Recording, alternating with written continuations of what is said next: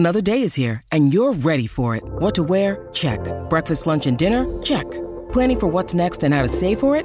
That's where Bank of America can help. For your financial to-dos, Bank of America has experts ready to help get you closer to your goals. Get started at one of our local financial centers or 24/7 in our mobile banking app. Find a location near you at bankofamerica.com/talktous.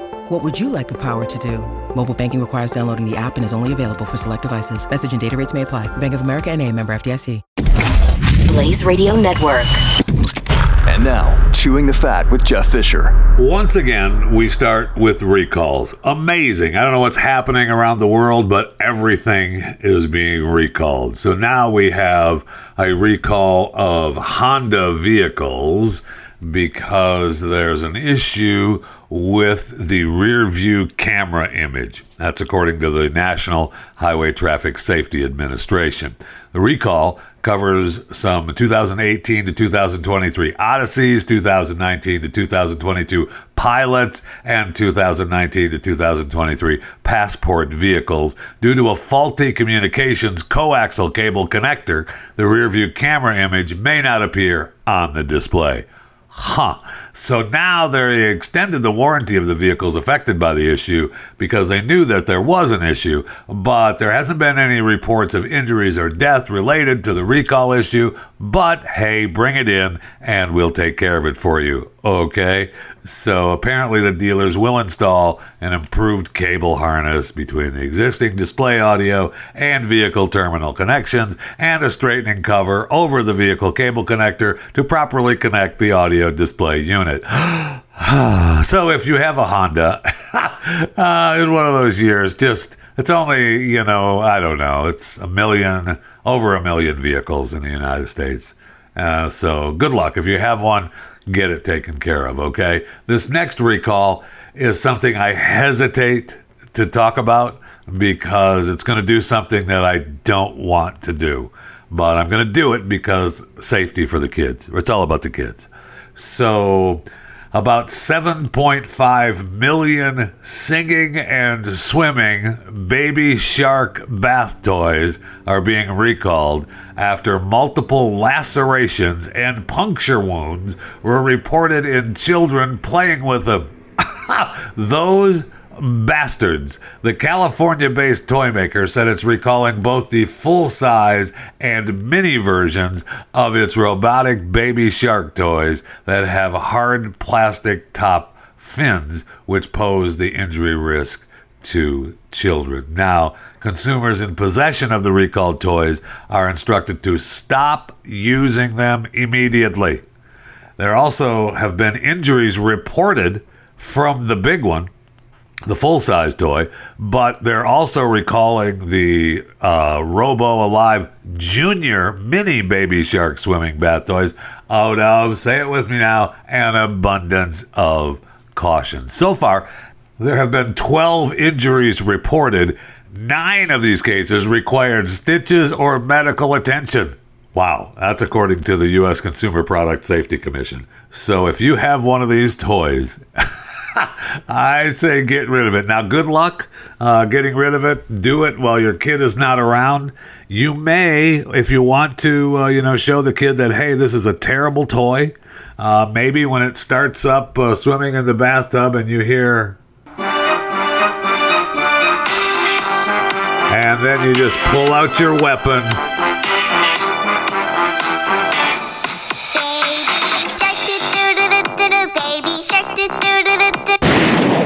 And you put the toy to rest. I don't know. That might have some sort of trauma for the kid, but it may be worth it. Welcome. Welcome to Chewing the Fat.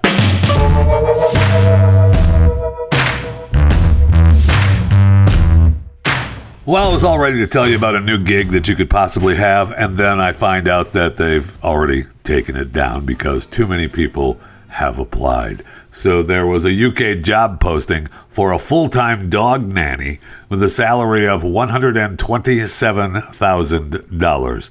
And it had to be removed because, as I said, too many people wanted the job.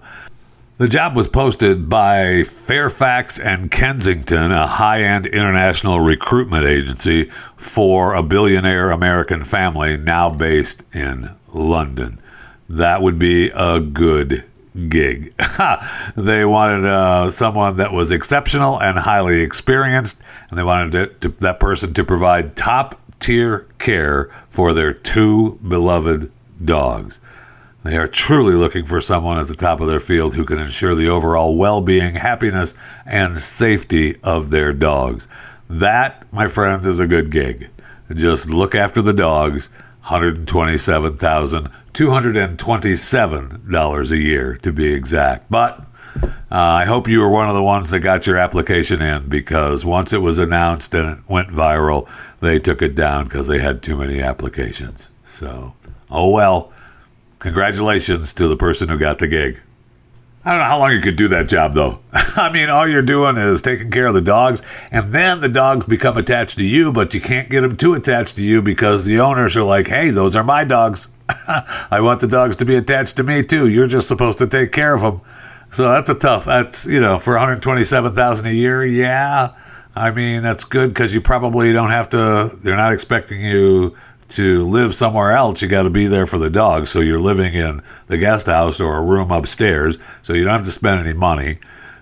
I don't even know if you get any time off, right? It's 7 days a week job. Maybe they give you a day off to go out and, you know, gallivant around town a little bit. That's it, because you have to take care of the dogs. So I don't know. Does it sound like a good job? Yes. Is it? It's questionable. So I'm reading about the four children who survived a plane crash in the Amazon rainforest. Remember, they were found by rescue teams after 40 days of surviving on their own in the jungle. The three adults were killed when the small passenger plane went down, including the children's mother and two pilots. Now, investigators who reached the crash site found only three deceased adults. Signs of the other four survived, including shoes and a discarded diaper. And so they were off looking for the children. And the children were aged 13, 9, 4, and 11. And they survived in part by eating cassava root and fruit. Members of the children's community attributed their survival to knowledge and experience of the jungle. I mean, amazing, right? And the 13-year-old took care of the younger ones, and they survived for 40 days in the jungle. Incredible. Now, the dad of the kids is having to answer for his cheating ways. Apparently, the reason the mother was on the flight with the kids is because she was leaving, because he had beaten her and was cheating on her. The brother-in-law talks about how he cheated on her, and she was, believing that they may be able to mend the relationship, but she was, that's why she was on the flight. And he won't answer any of the questions because he has surrounded himself with minders. I want those. I don't think the minders are attorneys. The minders are just people that keep him in check.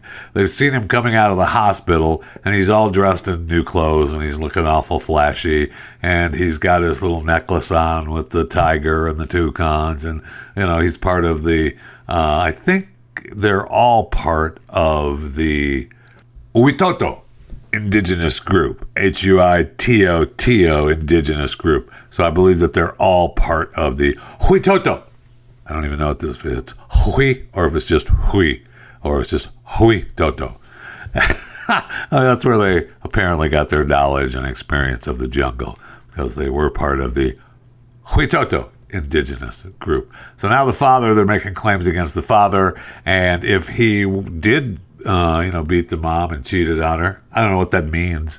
So what? They're still his kids.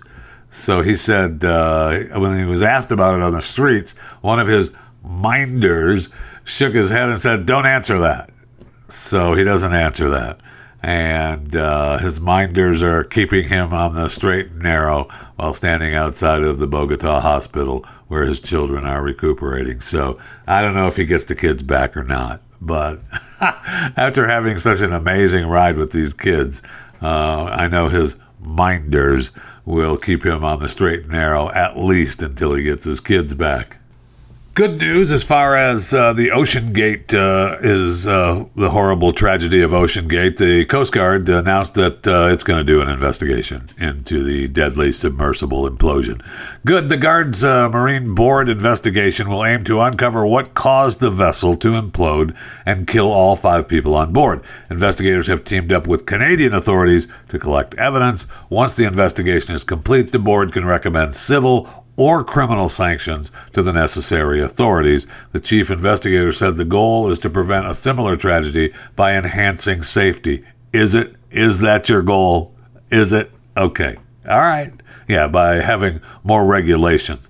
So, I they're studying the voice recordings and other data from the mothership to try to determine what happened and whether there were any criminality that occurred. Well, the owner...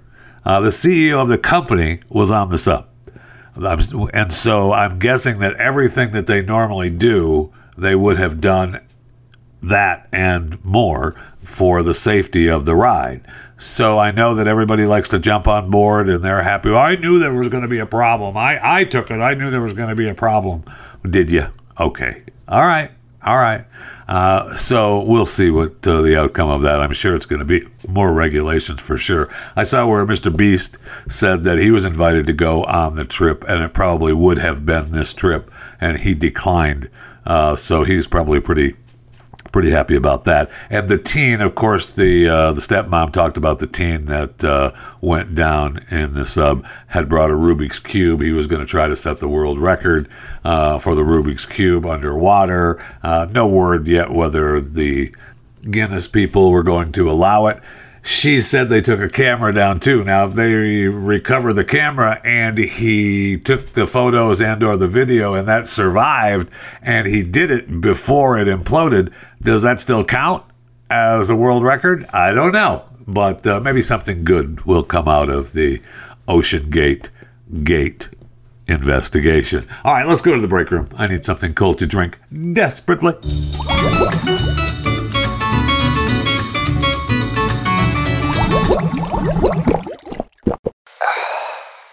All right, did you see where CNN might be for sale? Speculation is growing, apparently, that Warner Brothers Discovery is going to sell CNN in the coming year. And Jeff Zucker has emerged as the possible suitor. Zucker is among the contenders to buy the network, despite, so what? He got ousted from the company. So what? He, still believes in the company and wants to take it over. And he sees a big opportunity ahead of the 2024 presidential election. I mean, I'm sure that Warner Brothers Discovery sees that opportunity as well, but they may be sick of it and tired of trying to decide what goes on the air and what doesn't. So I'd be interesting if Zucker takes over CNN and purchases it. It'd be interesting to see what direction CNN goes in, although I think we know what direction CNN goes in because Zucker is definitely anti-Trump, and so he'll be all in for anti-Trump because he left, and then the guy they stepped in office, they ran him out because he tried to be middle of the road and open the door to Trump. Oh, no, cannot have that. So it'll be kind of interesting to see what happens there. I also see where Geraldo Rivera, speaking of networks, is out on The Five. He had tweeted out that he's done with The Five. And so Geraldo's 79 now? I mean, he's still working all the time. He looks great. That's fine, but it's official. He's out at The Five. And so I guess his final days on The Five are the end of this month, which is June of 2023. If you're listening live, today is the 26th of June, 2023. So we'll see. He said that he appreciates the opportunity. Being the odd man out isn't always easy. For the time being, I'm still correspondent at large. Yeah, for the time being. So if he's out on The Five, he might be out at Fox altogether, which means, does he go over to CNN? That wouldn't surprise me at all. Especially if Zucker gets in charge. Bring Geraldo over to CNN and let's go. Okay, great. Geraldo, good luck. God bless. I see also interesting that Vanna White apparently has, you know, hooked up with attorneys, and she's trying to negotiate a better deal for Wheel of Fortune. She should have that already. You know, Sajak was making, I don't know, $15 million a year for the show, and Vanna was only making, I think, $3 million a year, which, I mean, it's still a good living. Pretty good living. And so she's apparently has not had a pay increase in 18 years, which seems strange. But if she's just, you know, going through the motions and making $3 million a year, that's from, you know, Wheel of Fortune. That's not from any of the sponsorships or anything. And, you know, Pat was still the anchor of the show, so he's gone. Vanna needs more money. She deserves it, no question.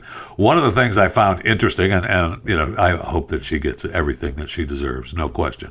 But I see in this story, which I was like, no way, that's impossible. It talks about the people that they're thinking about replacing Pat Sajak with.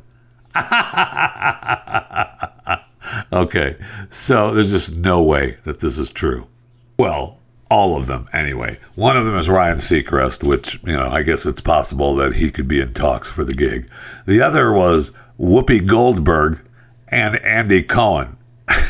No, Whoopi Goldberg is not going to take over Wheel of Fortune. I am sorry, no. That would not be good for the show. It wouldn't be good for her. Although it would be good for Moo-Moos by Jeffy, because that's what she would be sporting as she was hosting Wheel of Fortune. And I am more than willing to let Whoopi continue to be a proud sponsor of Moo-Moos by Jeffy. Man, I wish that that was actually real, because it should be. It should be. Anyway, there's no chance. There's no chance, if they want the show to survive, that they would put Whoopi Goldberg in as host of the Wheel of Fortune. Okay, I started watching The Idol on HBO. I thought I made it through 3 episodes, and apparently there's only 5 episodes of The Idol, which is really disappointing. So for me, I've got a couple episodes left, but I believe the final episode has already aired in some places, and it will be out July 2nd here. So it's coming up next week. Anyway, I've been kind of enjoying it. I don't know why they've been saying that there was too much sex and too much darkness, but I enjoyed it. And I don't. They claim that the show is with this aspiring pop star, but she's already a star. She's just trying to get back into it because her mom died, and she freaked out after her mom died and had a nervous breakdown, and they're trying to get her back to the top. And The Weeknd is this self-help cult leader guy who comes in and starts taking over everything. So, you know, trying to get her straight, although I don't know that that's actually going to work in the end. Fascinating. And I don't know that they can get there in 5 episodes. Holy cow. As slow as these shows have been moving, there's no way they could get to the breakup of him and her group and his group, and what happens to her as far as trying to make this comeback in another 2 episodes after the first 3. Wow. They'd have to really pick up the pace, and I don't see that happening. I do not see that happening. It is a big guy show, though. There's no question about that. If you don't want sex and the talk of sex and the struggles that goes along with that, don't watch it. But I am. The promos were that there's too much of TNA. Yeah, well, I'm watching it. Don't you worry about it. I also watched a couple other things this weekend. I didn't realize, and this is just me being an idiot, is that Hannah, the series that was on Prime, is really good. I really liked it a lot. Well, there was a movie in 2011, Hannah, based on the same story. And I thought, wow, I didn't know that. And it's on Netflix or Prime or one of the apps. And I thought, wow, that's the movie. So it had to have been based on that. And so I started to watch it. I've made it about halfway through, and it's exactly the same story. But the characters are not as good as the series on Prime. I'm sorry. The people that put together the show on Prime did a fantastic job. And the people from the movie was okay. It's okay. Especially since I watched the series first. Probably should have watched the movie first. If I knew it was out there, I would have. So I'm a little disappointed in that. And then I watched, my wife was watching this show called Keep Breathing. And that was, I guess that came out last year on Netflix, which pretty fascinating. It was 6 episodes, right? I think it's 6 episodes on Netflix. And it's fascinating. This girl is struggling with her life, and she gets in a plane crash, and she's in the forest. I guess the wilderness is in a Canadian wilderness, and she has to survive whether she can or not. She's in this plane wreck. And as she's struggling in the wilderness, she's having flashbacks to her life and what got her to the point she's at now. Pretty fascinating. It was really good. And I honestly, I didn't know how it was going to end. I kind of didn't know. I felt like it was going to end the way it ended, but as it got closer to the end, I thought maybe not. Maybe they're just going to end it like I one way, and it'd be kind of a bummer if they ended it like that. And they didn't, of course. But it was pretty close to ending it as a bummer, and yet it wasn't, because if they ended it as a bummer, we couldn't get season 2. I don't know if Netflix has greenlit season 2 for Keep Breathing. Keep Breathing. I just kept calling it Just Breathe all night last night, but it's Keep Breathing is the name of the show. So I'm with the writer's strike, who knows that we're ever going to get season 2 of anything anymore. Heck, the actors could go on strike at the end of the week if they don't reach a deal with the union. So, we may never get new shows again, which is very disappointing. Although, how long can the strikes go on before someone says, you know what, screw the strike. We're going to start making our own work, and we don't care. I don't know, but it's got to happen, okay? We've got to have content, and somebody needs to break through. Maybe it'll be me. Or not.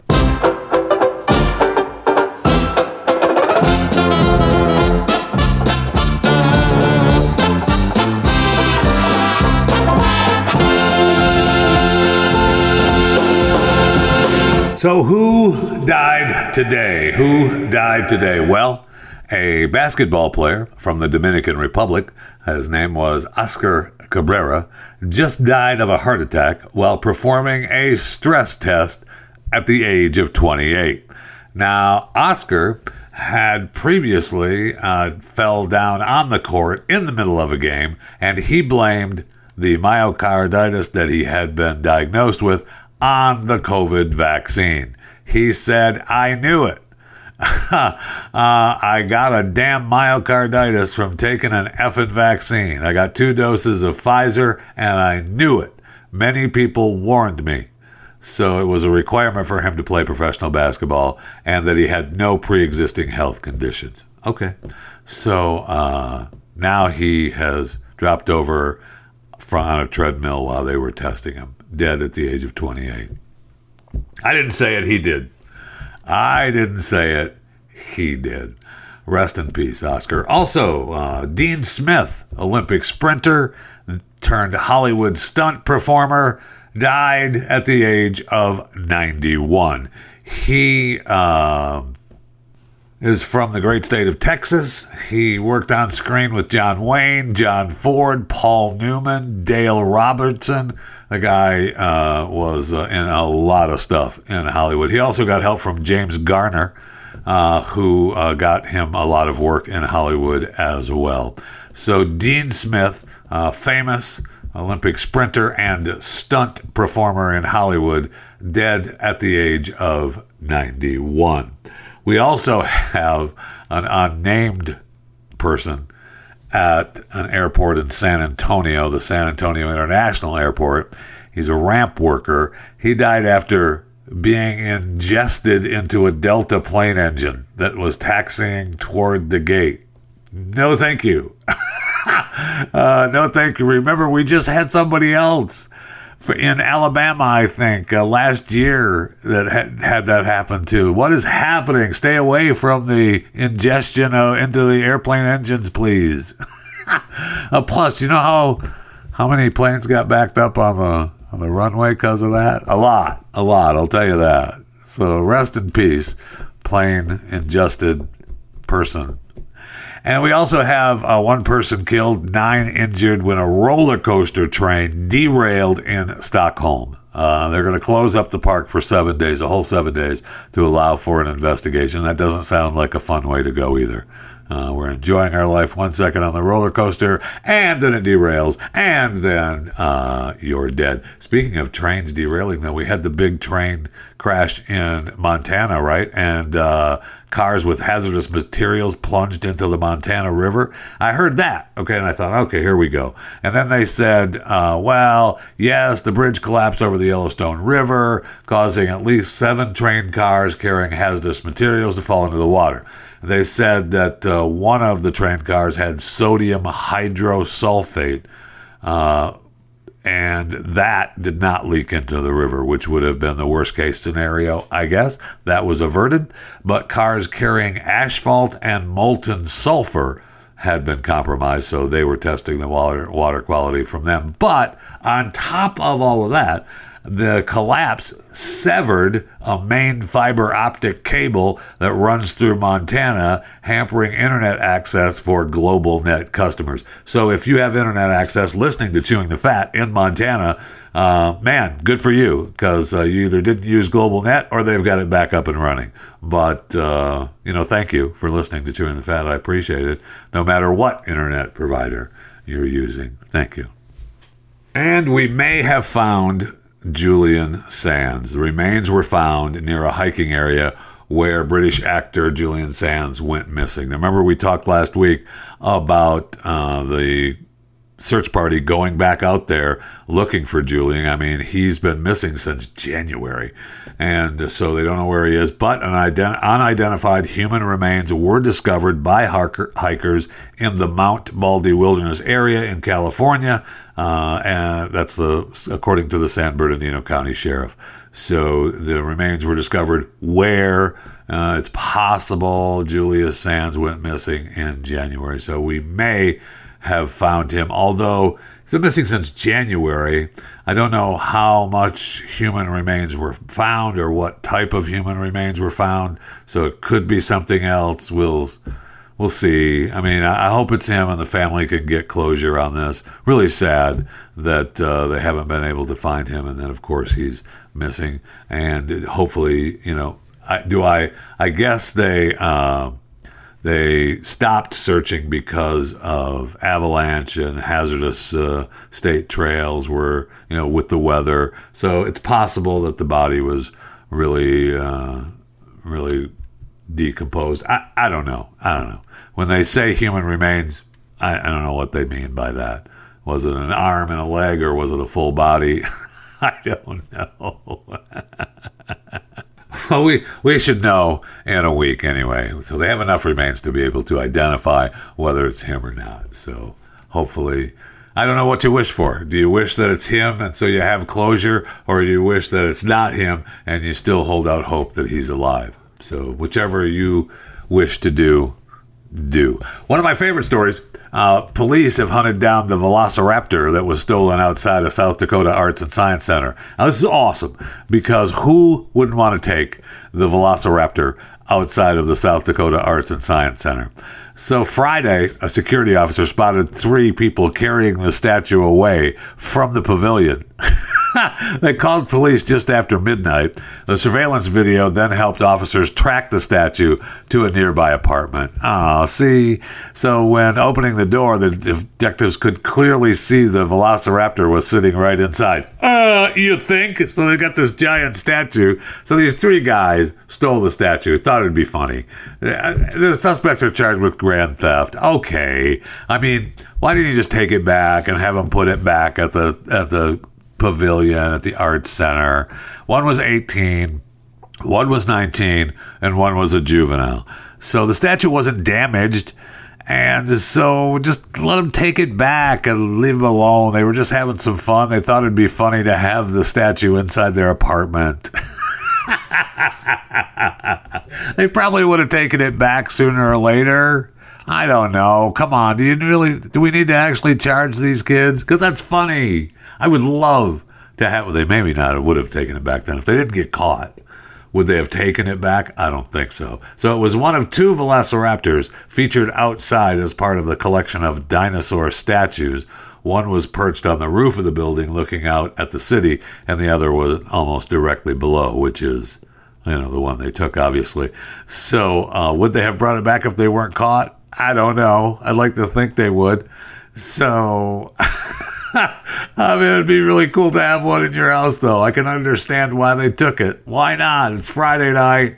We got nothing else to do. We're walking by the art center. Let's take the Velociraptor. And they did. And they almost got away with it, too, if it wasn't for those meddling kids.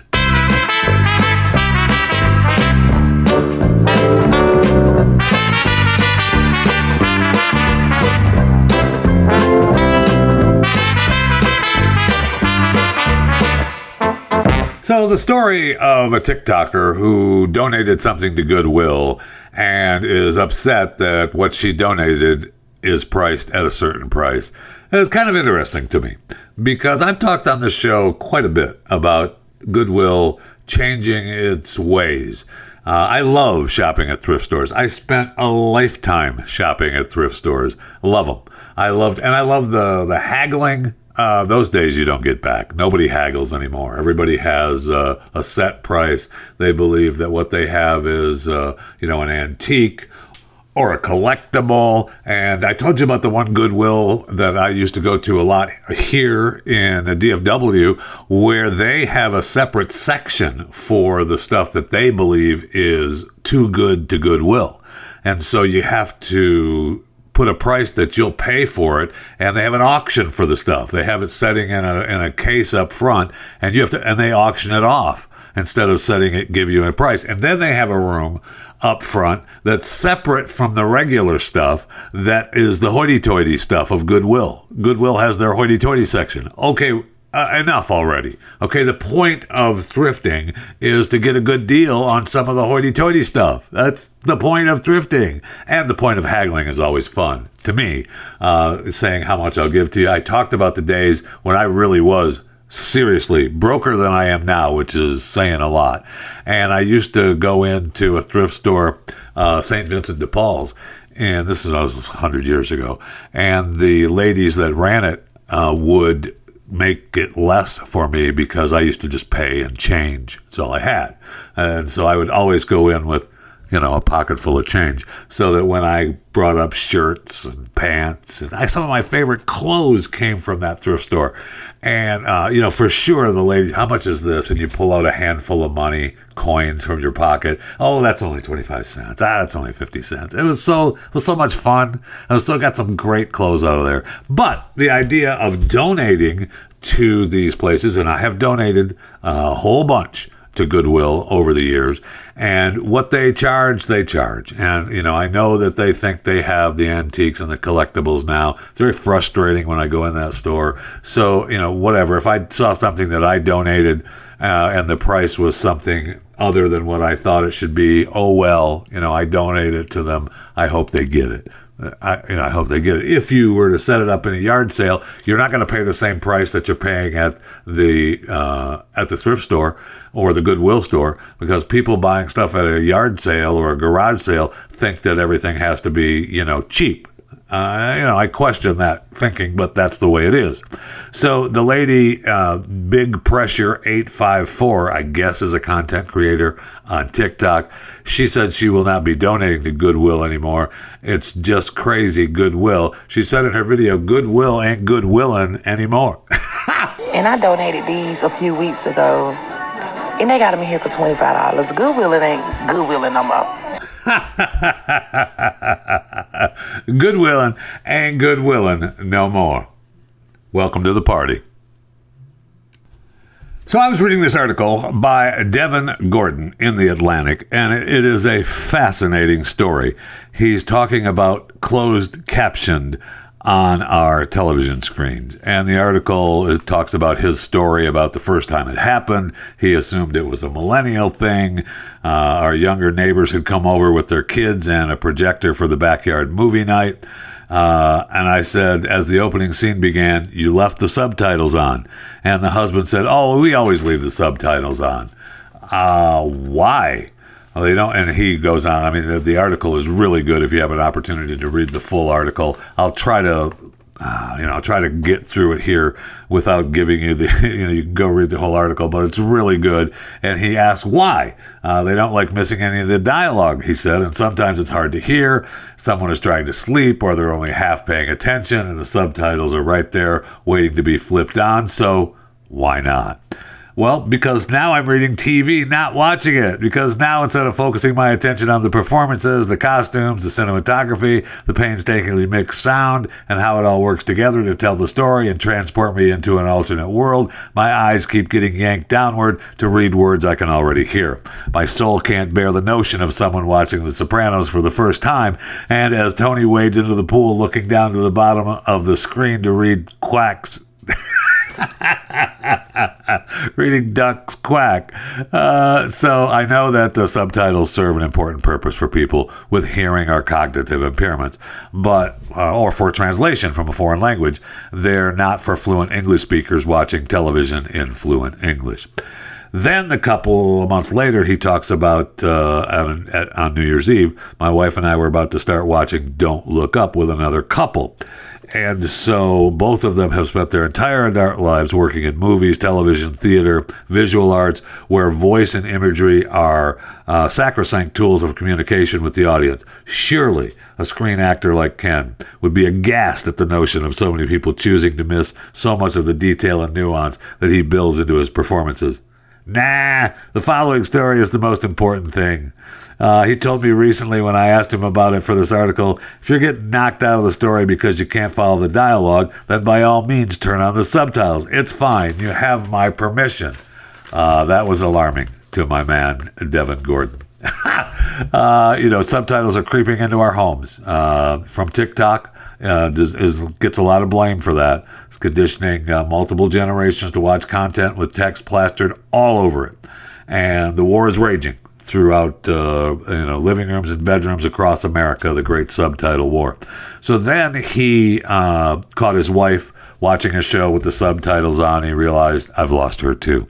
And then we got 3 years ago, the South Korean filmmaker Bong Joon-ho took the stage at the Golden Globes to accept the Best Foreign Language Film Award for Parasite and made a heartfelt speech urging us to watch more stuff with subtitles.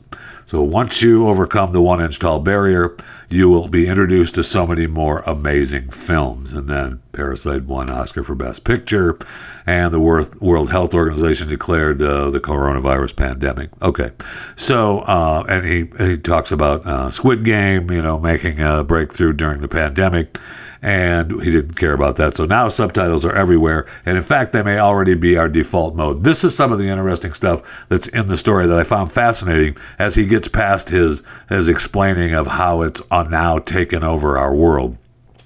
Subtitles are everywhere. They may already be the default mode. According to Preston Smalley, Roku's vice president of viewer product, a 2022 internal survey revealed that 58% of subscribers use subtitles. 36% of them switch the subtitles on because of a diagnosed hearing impairment. 32% do it out of force of habit. The remaining third cite a stew of situational issues, kids, other people in the room, poor audio quality. Many of the people using subtitles, in other words, do not need them. As it turns out, it is a millennial thing, or at least millennials are leading the way. 2/3 of Roku's millennial customers use subtitles more than any other generation, including seniors, though Smalley attributes that in part to technical hurdles, which is apparently a polite way of saying that the older users don't always know how to turn it on, which is kind of silly because I feel like they do, but whatever. And then the writer-director Hannah, he goes on in this story, whose Hulu series A Teacher, starring Kate Mara, said that habits, changing viewer habits with subtitles, she would feel violated on behalf of the camera shots. But she was anything more aghast at trouncing her sound mix. Subtitles make you literal-minded, and oftentimes the scripted words transcribed on the screen say one thing while the actor's performance of them says another. I asked Fidel how she would feel if a friend turned on subtitles while watching the pilot episode of A Teacher. She went quiet for a moment. I would be so pissed. But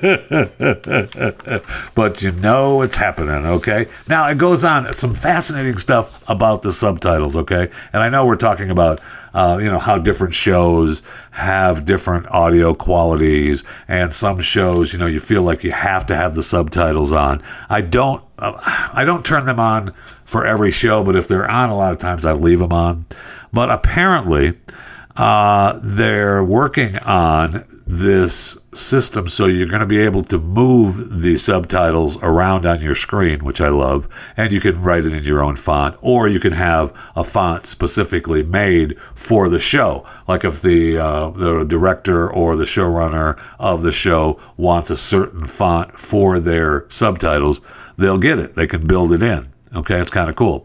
So according to Annalie Blank, the 4-time Emmy Award-winning sound mixer on Game of Thrones, it's not your fault you can't hear well enough to follow a lot of the stuff. It's not your TV's fault either, or your speakers. Your sound system might be lousy, but that's not why you can't hear the dialogue. It's everything to do with the streaming services and how they are chosen to air these shows. Specifically, it has everything to do with the LKFS, which stands for the loudness, K-weighted relative to full scale, and which, for the sake of simplicity, is a unit for measuring loudness. Traditionally, it's been anchored for the dialogue. For years, going back to the golden age of broadcast television and into the paid cable era, audio engineers had to deliver sound levels within an industry standard LKFS, or their work would get kicked back to them. That all changed when streaming companies seized control of the industry. Period of time that rather neatly matches Game of Thrones. According to Blank, Game of Thrones sounded fantastic for years. She got Emmys to prove it. And then in 2018, just prior to the show's final season, AT&T bought HBO's parent company and overlaid its own uniform loudness spec, which used was flatter and simpler to scale across a large library of content, but it was also crucially unanchored to the dialogue. So instead of this algorithm analyzing the loudness of the dialogue coming out of people's mouths, it analyzes the whole show as loudness. So if you have loud music cue, that's going to be your loud point, and then when the dialogue comes, you can't hear it. Pretty incredible that it's because of that and how they're digitizing it into our systems. Netflix still uses a dialogue anchor spec. Okay. The silver lining, the companies are trying to fix the problems. In case you want to pay a second company to fix dialogues, you can just turn on the subtitles in any version of our streaming future. Subtitles will be the simplest, most cost-effective solution. So it's at the point now where they're either going to fix it and you're going to have it right, or you're just going to all be... we'll just use the subtitles, and we don't care about that. But that takes away from the music and the dialogue and what adds to the difference in the shows. Anyway, so much is fascinating, and I love this article. If you have a chance to read the full article from Devin Gordon, I know I've gone on and on about this article. It just fascinated me with the sound of these shows and, how subtitles are used and why, and how some of it we would think is our fault, but it really isn't. Huh. Isn't that the way things usually are?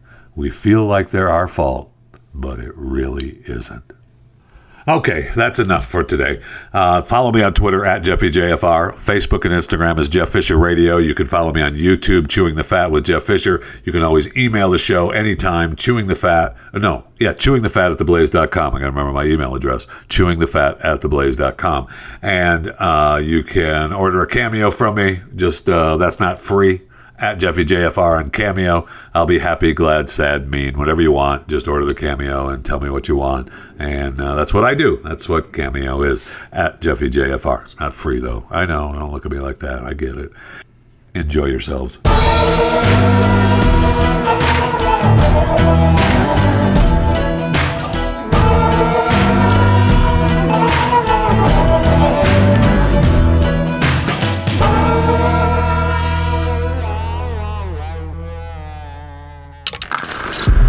subscribe to more Blaze Media content at theblaze.com/podcasts.